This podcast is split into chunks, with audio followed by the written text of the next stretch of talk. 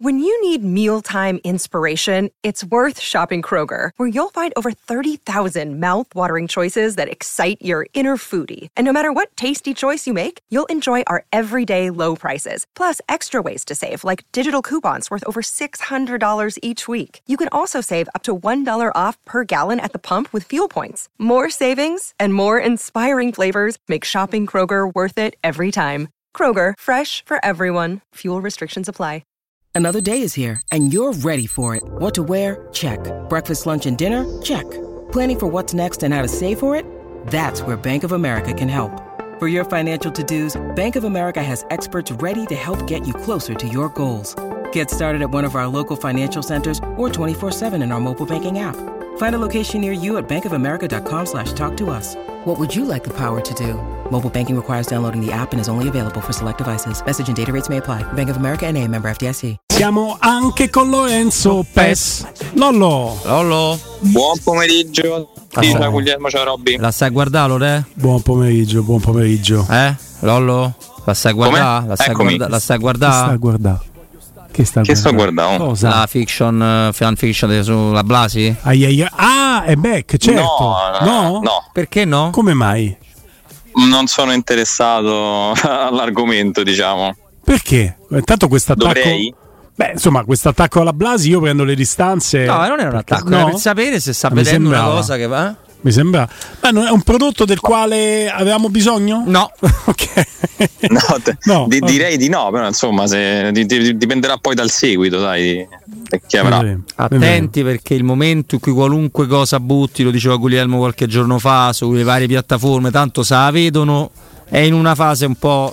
mm. No, che poi è una storia un po' particolare per chi non l'avesse vista, no? È una storia un pochino particolare, costruita su un piano narrativo, diciamo c'è un pochino qualcosa di ritorno al futuro se vogliamo, no? La storia di lei che eh, arriva sempre tardi, poi alla fine riesce ad avere gli orologi giusti per arrivare in tempo e si chiama Speravo d'arrivare prima. No, No? no. Non era così?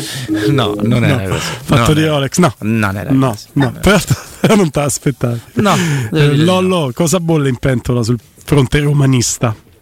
È morto? Bolle Parlo di allenamento, pentola- di giocatori atletizzati, giocatori sopravvissuti. Comunque ragazzi, io mi, mi accorgo veramente, penso anche voi, che non facciamo altro che parlare ormai da settimane di, di muscoli, problemi muscolari, quando rientra, esami, gruppo, allenamento.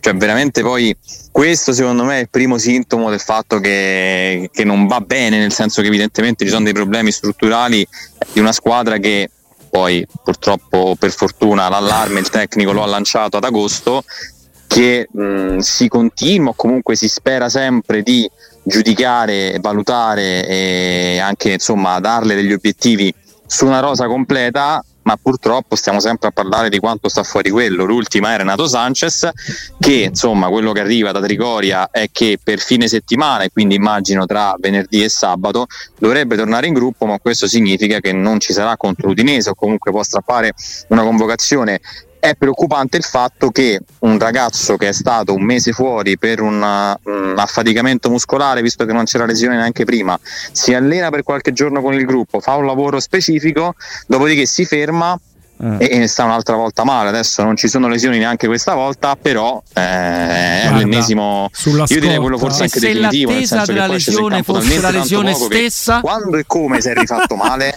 Questa, questa è buona, se l'attesa della, della lesione fosse essa stessa lesione. E mh, proprio in base anche a quello che dice Robby adesso e sulla scorta dell'esperienza della situazione pre-lesiva che l'ha tenuto fuori un mese, vi faccio una proiezione. Renato Sanchez, proiezione che non ha nessuna struttura, nessuna base medica, eh, è una proiezione di Guglielmo Timpano, ve la butto lì.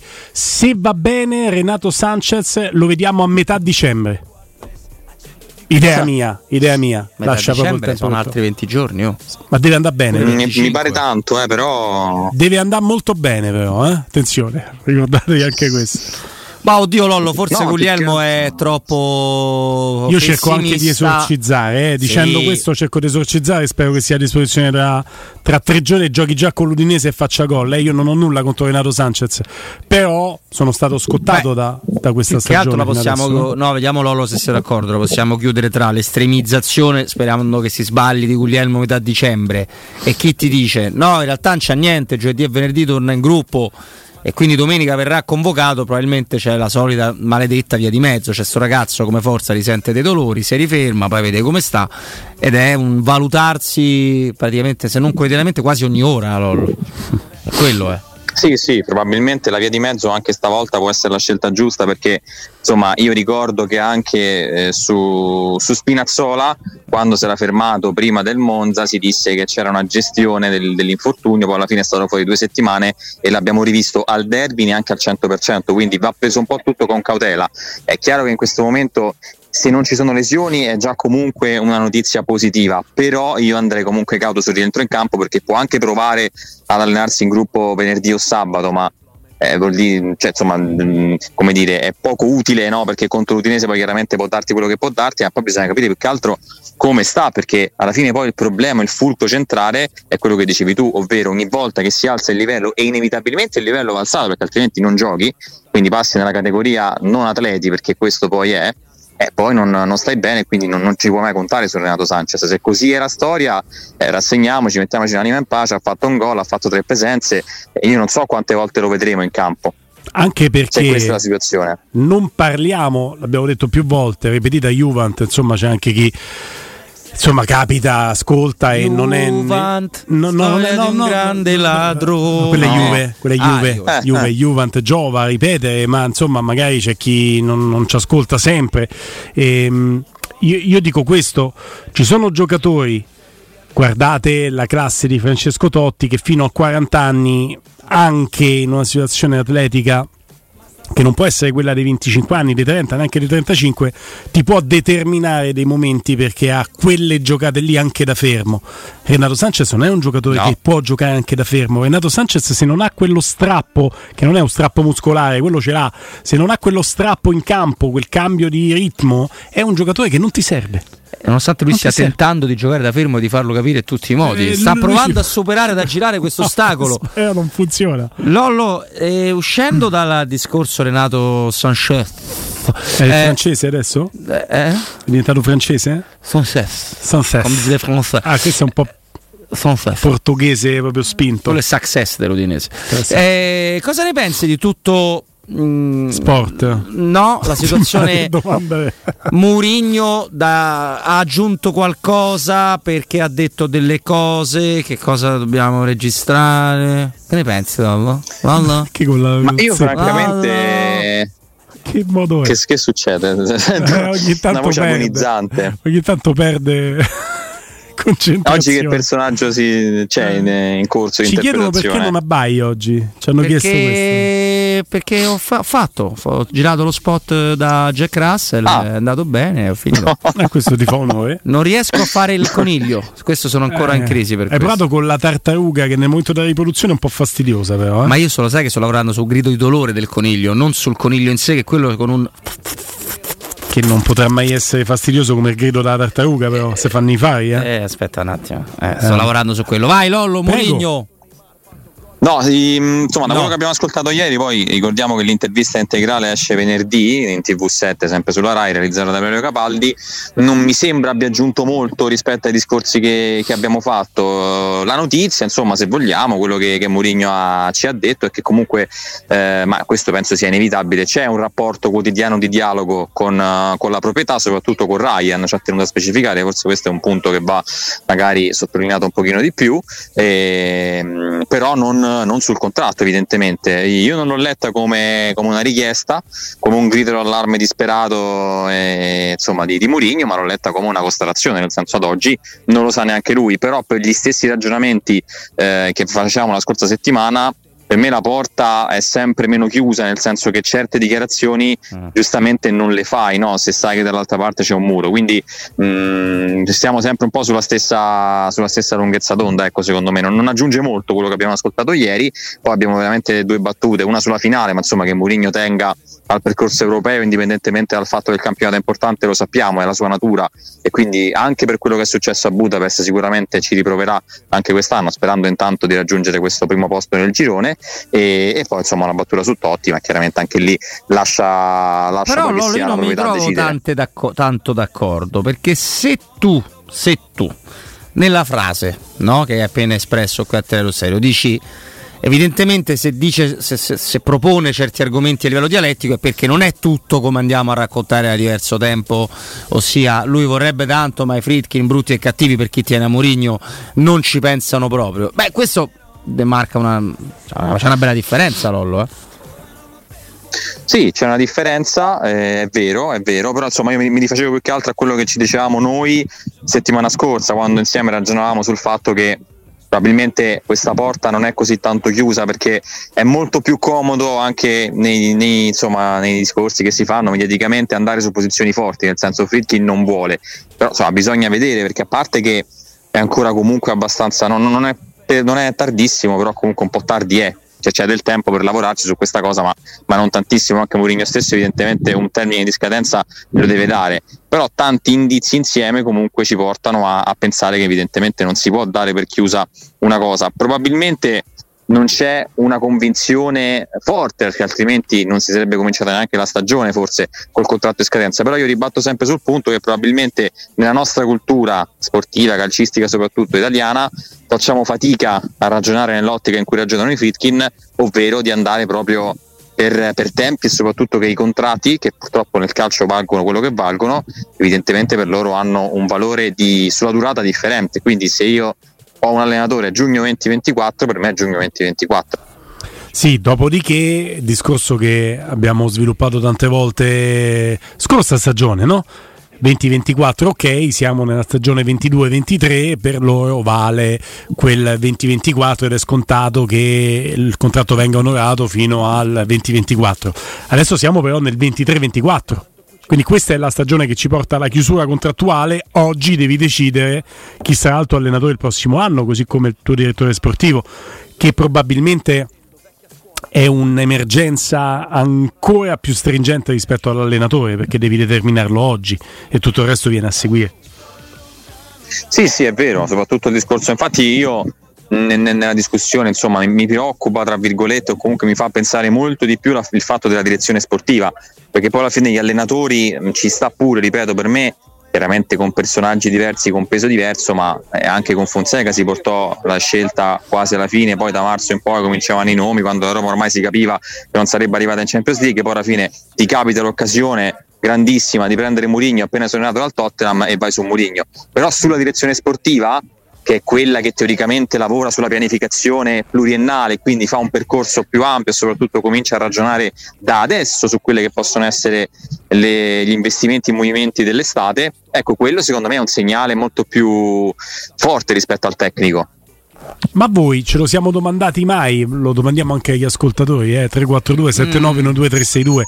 Lo domando a Robby banalmente. Sì. Eh? A Lorenzo, non ci sono? Ah, non ci sono le note audio, giusto? Perché abbiamo chiamato su WhatsApp eh, Lorenzo Pes. Quindi non mandate, no? Perché state mandando note audio? Non vi possiamo sì, ascoltare. detto di mandare note non fate come a casa vostra. Noi non le vogliamo le vostre no, note audio, capito? Schifo. Oh. Twitch. Twitch. Scrivetelo su Twitch. Ho messo il canale sbagliato. Sì, abbastanza. E questo non stiamo mettendo eh, ancora più sbagliato. Perché, perché mi sbaglio? Allora? Però la so. domanda è molto semplice. Sì. E, e attiene a un'opinione. Voi sì. lo vorreste Tiago Pinto per a quel punto se rinnova in scadenza non è per il prossimo anno, per le prossime due o tre stagioni che sia. Mm. Cioè ripartireste da Tiago Pinto? Lollo? Chiedi a Lollo? Chiedo aiuto al pubblico.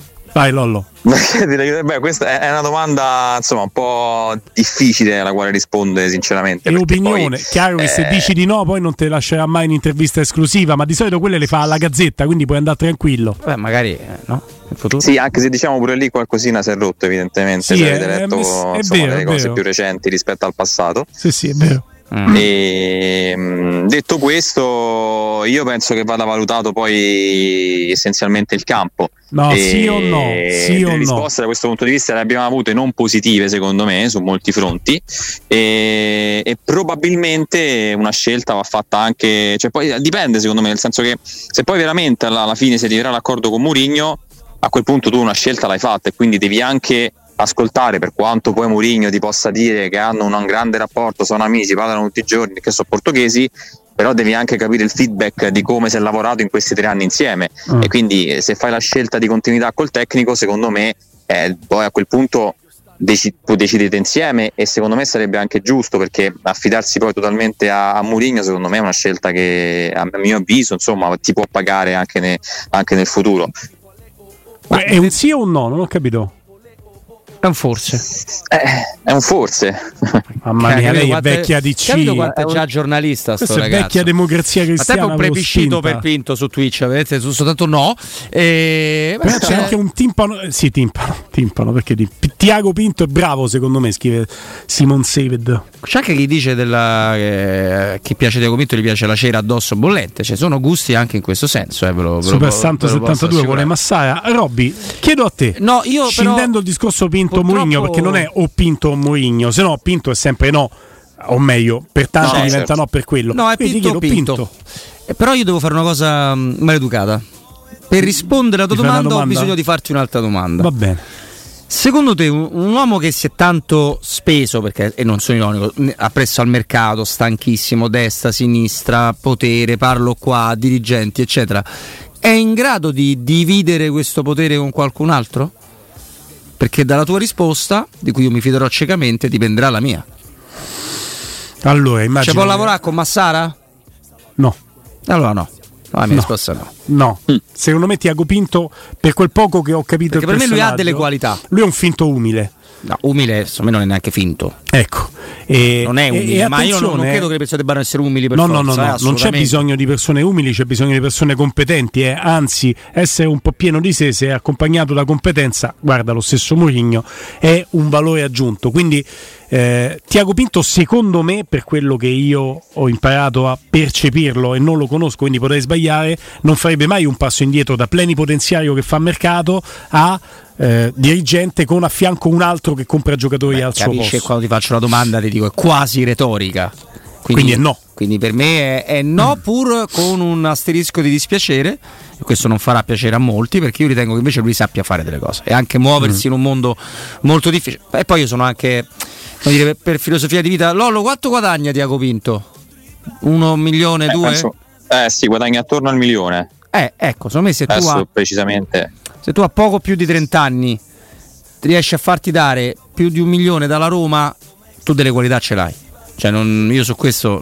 Ma non è sempre vero. Non è Baldissoni è il numero uno. Non, anche lui è stato stipendiato da devo Roma. lasciare lo studio per qualche minuto, torno tra no, poco. chiedo, chi è, perché non è stato stipendiato dalla Roma Baldissoni, penso prendesse 100.000 euro l'anno, se n'è andato. Ma, la, ma, è rimasto solo. Ma, ma, diciamo che di stipendiati ne abbiamo visti tanti. Eh. Insomma, eh, certo no, punto, eh, la dirigenza era, era florida esatto. di personaggi più o meno. Però con tutto, con tutto, il rispetto, perché oggi è fin troppo facile ironizzare su Baldissoni, magari era un pochino più complicato esprimere delle perplessità su Baldissoni dirigente quando era in auge e ho il punto d'orgoglio di averlo fatto anche quando era in auge massimo dirigente della Roma, ma la perplessità è soltanto legata allo storico, cioè eh, signor Baldissoni, che era un grandissimo avvocato anche di grido, non aveva uno storico da dirigente sportivo che fosse altrettanto rassicurante. Se vogliamo, lo storico di Tiago Pinto da dirigente sportivo è sicuramente superiore a quello che era lo storico di Baldissoni all'epoca. Ecco perché ti ho fatto la battuta. Sì, devo di sì poi ricordiamoci no, che. Ti devo. Eh. Vai Lollo. No, dicevo che, che Baldissoni comunque non si occupava di parte sportiva, eh, insomma, lì poi c'era, c'era Sabatini che, che, fino al 2017, poi è arrivato Monci, quindi perlomeno quello. Chi si è occupato di parte sportiva per un periodo, abbiamo visto i risultati, è stato un altro dirigente della Roma che di lì a poco come se n'è andato, che è stato Pienga, ecco, lì poi... È andato bene? Disastri, lo proprio. Lì con Bulla no, a 30 milioni. Di, di, disastri completi, insomma, il mercato in mano ai, ai, agli intermediari e poi abbiamo visto i risultati. Hai ragione. Hai A ragione. proposito di intermediari, una domanda sull'intermediario io. Prego. Però gliela fa. Sì. Gliela posso far fare da lui? Vai. Allora, io me. A me spaventa. Cosa ne pensi delle parole della pimenta su Marcos Leonardo? Sembra la voce di Pier Giorgio Bruni questa. Eh, io non ho capito nulla di quello che ha Vabbè, detto. allora, allora mi boicottate. Che ne pensi delle parole della pimenta su Marco Leonardo?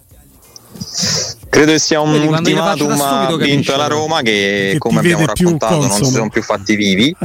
E ragazzo evidentemente e, e direi anche giustamente ha mercato in Europa, in Premier, anche in Germania dove sicuramente avrebbe più posto ma è poco convinto ad andare e secondo me il tentativo è quello di stanare un po' la Roma adesso finché c'è, c'è tempo e ce n'è poco altrimenti si prenderanno altre strade e Marcos Leonardo lo vedremo in altri campionati Non risponde più Lollo Lopez, ci hai fatto caso? No, ormai risponde solo in giornalettese. Vecchia democrazia giornalismo cristiana spinta No, ma- è così nel senso che fate lo prendete se no ce ne andiamo da un'altra parte perché la Roma non si è più fatta sentire E lo prendiamo? come abbiamo detto secondo me no Perché non no? credo.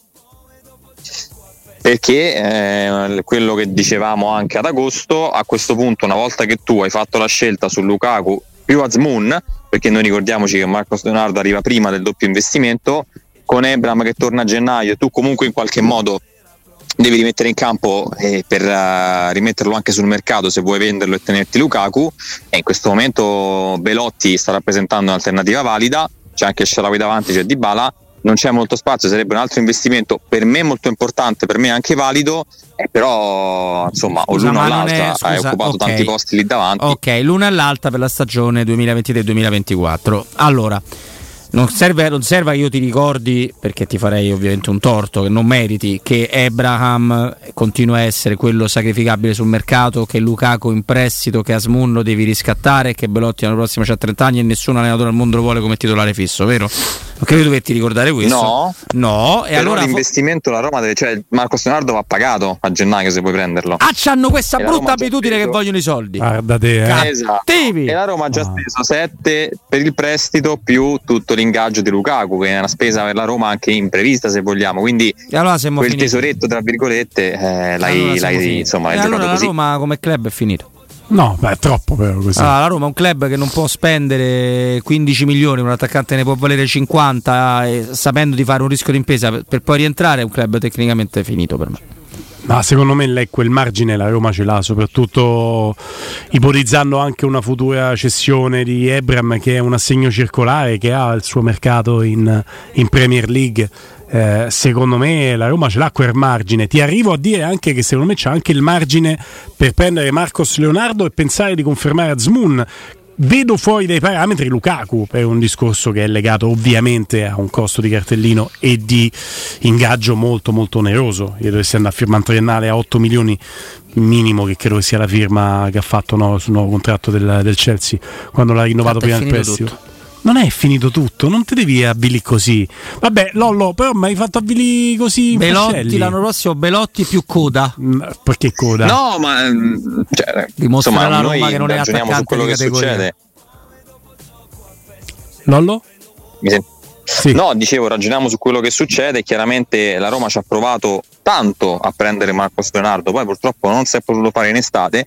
Si è rimasti in contatto e anche con un accordo praticamente per prenderla a gennaio, però poi se tu eh, abbandoni i contatti evidentemente è perché non sei più intenzionato per mille motivi a fare l'operazione. Io sono d'accordo con voi nel senso che quel rischio di investimento me lo prenderei Eh. pure io. Il problema è che è difficile in questo momento attuarlo perché su Ebram non hai certezze che lo venderai perché è tutto da stabilire come rientra e se comunque qualche squadra ti andrà a dare- ti andrà a dare 40 milioni per prenderlo. 40 non lo Eh, so, su ma te lo Lukaku- stanno chiedendo adesso, Ebram.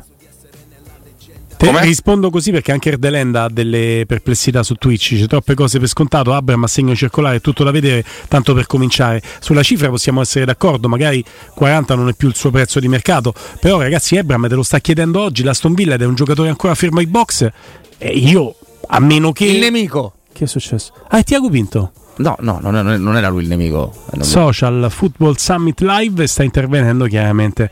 Sì, Adesso sì, c'è vediamo su Pinto Sky. con eh, intervista.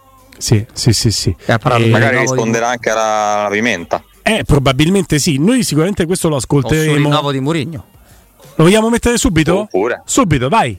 Tiago Pinto, lo ascoltiamo così ci, facciamo, ci fai il pezzo domani. A tutti piace accompagnare, sostenere, eh, appoggiare, ma alla fine sono loro che fanno il lavoro. Il settore giovanile è un po' diverso perché mh, per me è la luce dei miei occhi, no? Quindi tu vieni da lì, cioè io, la tua formazione è quella. È mia, io in tutta la, la mia strategia sportiva, eh, secondo me la, il settore giovanile è sempre una, una, una, una, pedra angolare, una cosa molto importante. Chiaro che noi oggi abbiamo, eh, quando io sono arrivato era Morgan, dopo Vincenzo Vergine che oggi è a Milan, eh, oggi abbiamo Gianluca Gombar, Daniel Placido, De Rossi, Bruno Conti che gestiscono il quotidiano, ma come ovviamente tutti capiscono, il rapporto con la prima squadra, il rapporto con eh, il topo della piramide è molto importante perché eh, una delle grandi fonti di risorse della prima squadra viene dal settore giovanile e quindi quella un'area che a me mi piace molto accompagnare vicino. Ti anticipo una domanda che ti avrei fatto dopo, a proposito del settore giovanile e della crescita dei giocatori. Eh, il, il settore giovanile della Roma è sempre stato molto florido, sono arrivati tanti giocatori che hanno giocato e giocano ancora in Serie A e in nazionale. Avete mai pensato, stai pensando alla squadra B? O se sì, perché? Se no, perché? Questa è una buona domanda. Eh, è vero è vero che, che, il settore giovanile della Roma ha sempre prodotto tanti giocatori, ma far esordire tanti giocatori come noi abbiamo fatto negli ultimi anni non era così eh, scontato, no? quindi principalmente il ruolo dell'allenatore su questo aspetto è molto importante, no? perché tu puoi fare un grande lavoro sul settore giovanile, ma dopo in questi casi se Mourinho non ti apre la porta della prima squadra, se non fai i ragazzi allenare con la prima squadra, se non ha eh, il coraggio di metterli in campo, il, il, lavoro che hai fatto dietro non c'entra nulla, no? Quindi penso, penso, che è importante dire sì, è vero, Roma è stato sempre una piazza con, con, con, con grandi giocatori che vengono dal settore giovanile, ma questa vicinanza con, la prima squadra, esordire, penso che negli ultimi tre anni 19 giocatori nella prima squadra, creare ricavi con la vendita dei giocatori, quello è stato un lavoro eh, dove oltre il nostro lavoro di struttura, il mio lavoro di direttore sportivo, eh, c'è tanto pure dell'allenatore e del, del suo staff tecnico. Sulla squadra B ti devo dire, io vengo da una realtà dove la squadra B è una cosa certo. molto importante, nel progetto del Benfica la squadra B è una, una cosa molto importante. I miei dubbi oggi in Italia sono con la regolazione, i regolamenti che abbiamo oggi, eh, la prima cosa è che dobbiamo spendere tanti soldi per creare quella, quella, quella, quella squadra.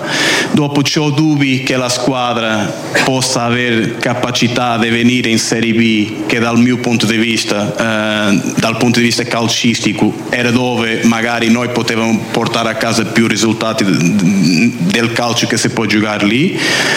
Io ho paura che una squadra B mi serva pure per, ehm, come si dice, posticipare l'uscita dei giocatori.